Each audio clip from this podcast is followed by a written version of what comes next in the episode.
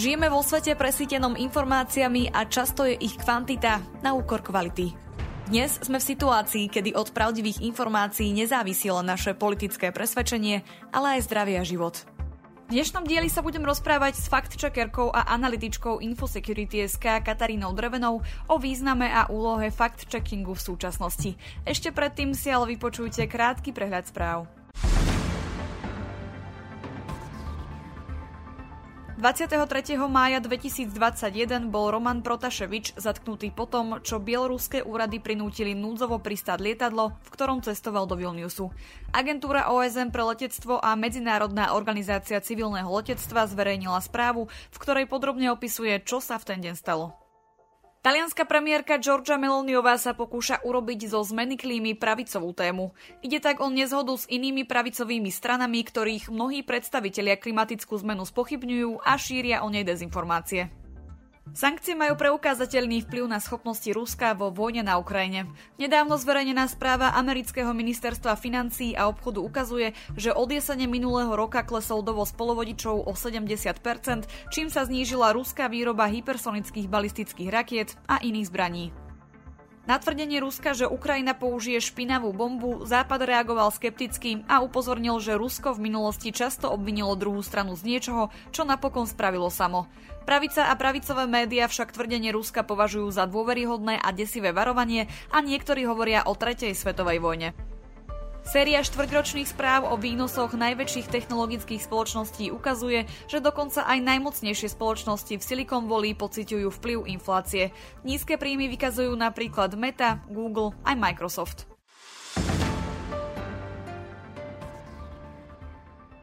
Začiatok tohto podcastu venujeme tým, ktorí sú na začiatku svojho podnikania.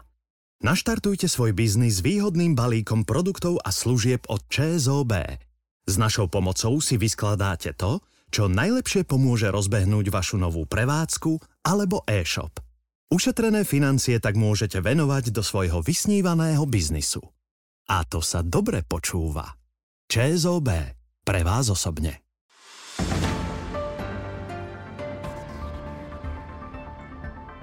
Mojím dnešným hostom je Katarína Drevená. Ahoj. Ahoj. Fact-checkingu sa venuješ už niekoľko rokov. Čo si môžeme pod týmto pojmom predstaviť? Tak fact-checking sa dá do slovenčiny preložiť niečo ako overovanie faktov a myslím, že tieto dve slova úplne vystihujú celú podstatu tejto disciplíny. Cieľom fact-checkingu je vlastne poskytnúť overené a nezaujaté závery o vybraných informáciách, ktoré kolujú v informačnom priestore a to celé sa robí na základe podložených faktorov, ktoré sú dosadené do širšieho kontextu. Fact-checking sa môže zameriavať napríklad na vyhlásenia politikov a iné verejne činné osoby, na články zverejnené na internetových, prípadne v printových médiách, na virálne šírené informácie na sociálnych sieťach, na internetové hoxy a podobne. No a samotný fact-checking začína vždy monitoringom webových stránok a sociálnych sietí, v rámci ktorého sa snažíme odhaliť, aké nepravdivé tvrdenia sa práve šíria v informačnom priestore Zameriavame sa pritom na tie články alebo príspevky, ktoré získali veľa interakcií alebo sú nejakým spôsobom spoločensky škodlivé. No a keď si už teda vyberieme, čím sa ideme zaoberať, ďalším krokom je samotné overovanie faktov, keďže sa vždy snažíme pracovať čo najväčším počtom relevantných zdrojov. Aj táto časť podobne ako monitoring dokáže zabrať niekoľko hodín. A keď už teda nazbierame všetky potrebné materiály, až potom napíšeme článok, kde čitateľovi predkladáme naše vyargumentované tvrdenia zasadené do širšieho kontextu. A tu však stále ten proces celý nekončí. Takýto článok musí ešte prejsť redakčnou kontrolou, pričom z pravidla ho kontroluje niekoľko ľudí a to po faktickej, obsahovej, gramatickej a šilistickej stránke. No a keď už toto všetko máme, tak vtedy môže ísť článok vonku. Ako by mal vyzerať správny fakt check? Na čo sa zameriavaš pri hodnotení obsahu? Tak ako by mal správny fact-check alebo proces fact-checkingu vyzerať, som už vlastne načrtla.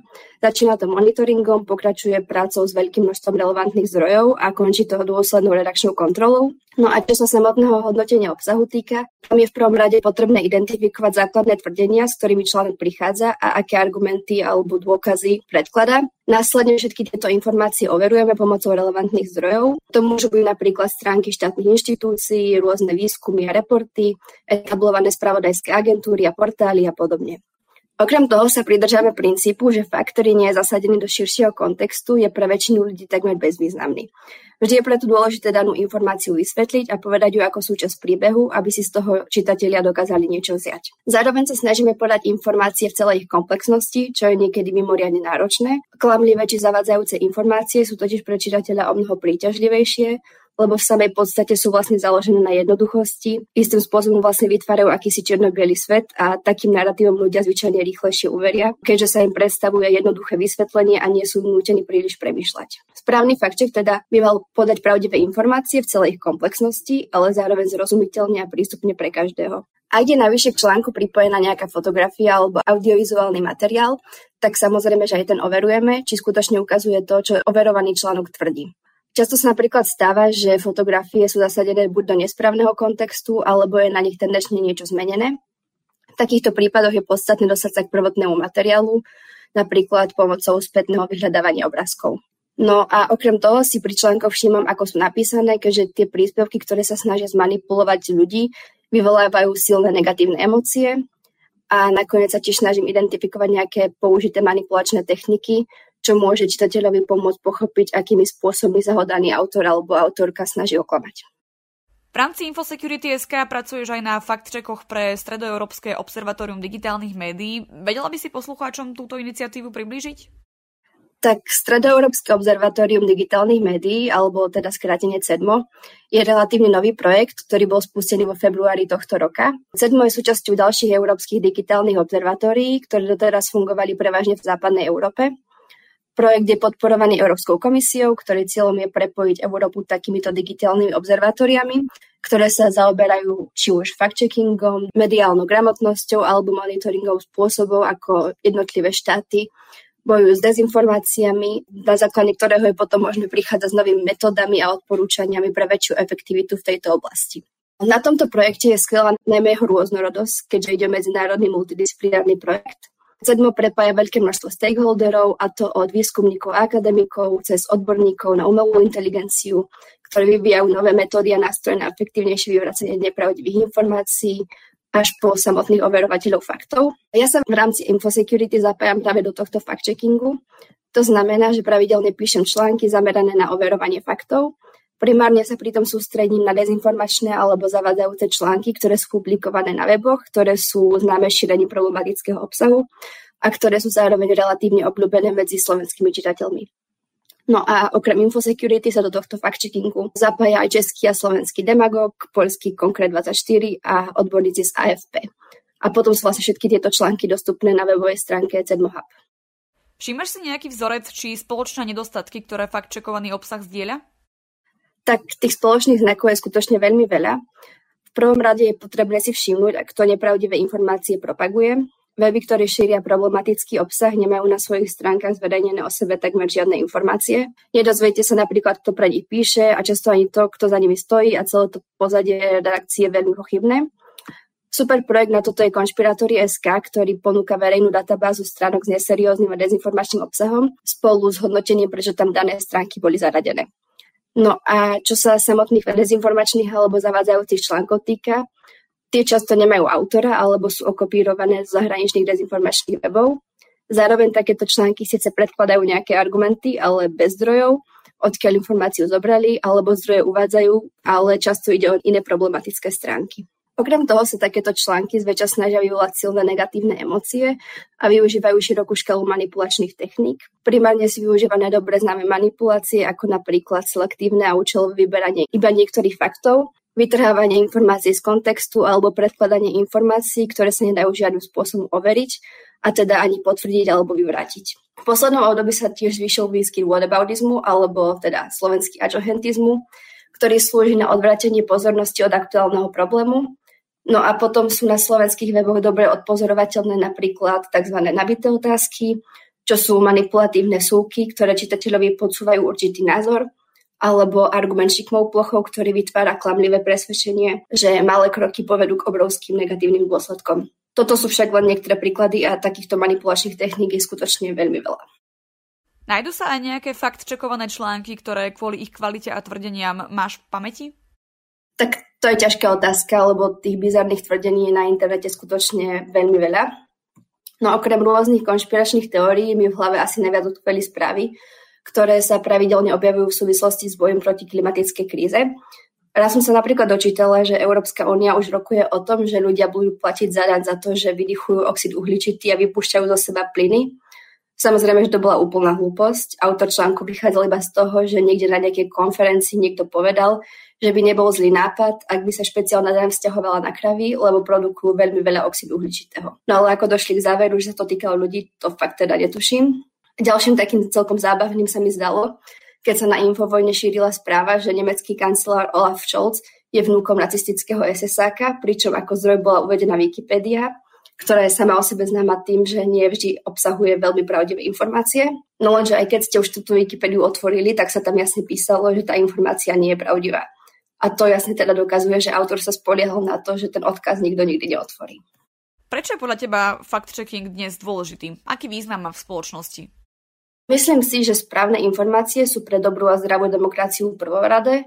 Ak robíme dôležité rozhodnutia, ktoré ovplyvňujú našu krajinu a svet, mali by byť vždy založené na realite a som presvedčená o tom, že lepšie informácie vedú k lepším a kvalifikovanejším rozhodnutiam. V dnešnej dobe, keď má väčšina z nás voľný prístup k informáciám prostredníctvom internetu, je totiž až príliš jednoduché zavádzať a klamať ľudí, aby verili niečomu, čo nie je pravda. A to jednoducho škodí nám všetkým v mnohých smeroch. Stačí sa napríklad pozrieť na to, čo sa dialo počas pandémie, keď nepravdivé informácie skutočne ovplyvnili úplne všetkých bez ohľadu na to, či im verili alebo nie. Hovorím teraz aj o priamých zdravotných následkoch, keď Slovensko patrilo medzi krajiny s najvyššou umrtnosťou na COVID, ale aj o nepriamých negatívnych dôsledkoch, keď sme museli príjmať dlhotrvajúce protipandemické opatrenia, pretože značná časť populácie bola presvedčená o tom, že očkovanie je akýmsi nástrojom sociálnej kontroly a podobne. Dnes zase vidíme, čo sa deje v súvislosti s Ukrajinou. Na jednu stranu tu máme krajinu, ktorá sa rozhodla pre prozápadné demokratické smerovanie, na druhú stranu tu máme jasného agresora, ktorý sa rozhodol, že Ukrajine zoberie právo na existenciu. A vplyvom dezinformačných a zavádzajúcich narratívov ľudia začali túto skutočnosť pochybňovať.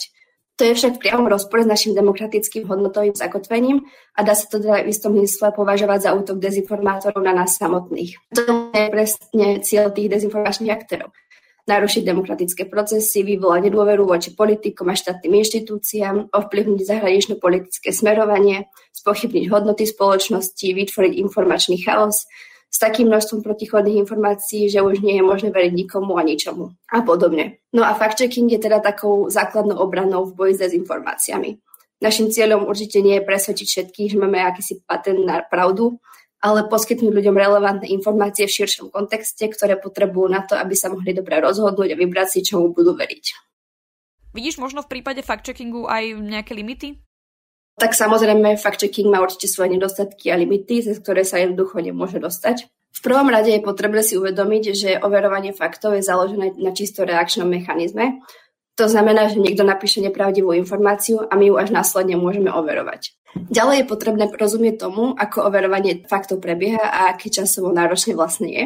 Zatiaľ, čo dezinformační aktéry vyprodukujú dezinformačný článok za pár minút, keďže v mnohých prípadoch ho iba preložia zo zahraničných zdrojov, a v prípade nejakej kratšej nepravdivej informácie to môže byť skutočne otázka len pár sekúnd. Samotné overovanie faktov a napísanie vysvetľujúceho článku trvá niekoľko hodín až dní. To je tá v úvodzovkách nevýhoda, keď chcete čitateľom priniesť overené, dobre odzdrojované a dopodrobne vysvetlené fakty a dodať celkový kontext danej informácií. A to už ani nehovorím o obmedzených ľudských alebo finančných zdrojoch. No a v takejto situácii je teda zrejme, že tých zo pár faktčekov, ktoré vyprodukujeme, nemôže obsať tak obrovskej záplave dezinformácií, ktorým čelíme. Z nášho pohľadu je teda dôležitejšie skôr dodať do informačného priestoru pravdivé informácie, aby sa nestalo, že sa tento priestor stane domenou dezinformátorov. V tomto kontexte je možno dobre spomenúť zaujímavý spôsob boja proti dezinformáciám, tzv. pre-banking, čo je vlastne predbežné vyvratenie dezinformácie, Funguje podobne ako debunking, ale týmto spôsobom skôr dopredu a preventívne upozorníte alebo vyvrátite očakávané nepravdivé tvrdenia alebo zavádzajúce informácie a deje sa tak predtým, ako to ľudia skutočne uvidia. Ale samozrejme ani tento spôsob nie je 100%, z čoho vyplýva, že overovanie faktov nemôže byť jediným alebo kľúčovým komponentom v boji s dezinformáciami. Na účinný boj je potrebná strategická komunikácia, zvyšovanie mediálnej gramotnosti a kritického myslenia, podpora výskumu, zapojenie umelej inteligencie do procesu, väčší dohľad nad sociálnymi sieťami a podobne. No a k tomu všetkému môže fakt iba dopomáhať. Hovorí fakt čekerka a analytička Infosecurity.sk Katarína Drevená. Ďakujem za rozhovor. Ďakujem. Ak sa vám tento diel páčil, môžete nás podporiť či už jednorázovo alebo pravidelne cez Patreon. Umožnite nám tak vytvárať nielen kvalitný obsah, ale tiež budovať komunitu ľudí, ktorí rozumejú potrebe zdravého a transparentného infopriestoru. Viac informácií nájdete na stránke infosecurity.sk v sekcii podpora. Na príprave podcastu sa podielal Peter Dubolci. Verím, že si nás pustíte aj na budúce.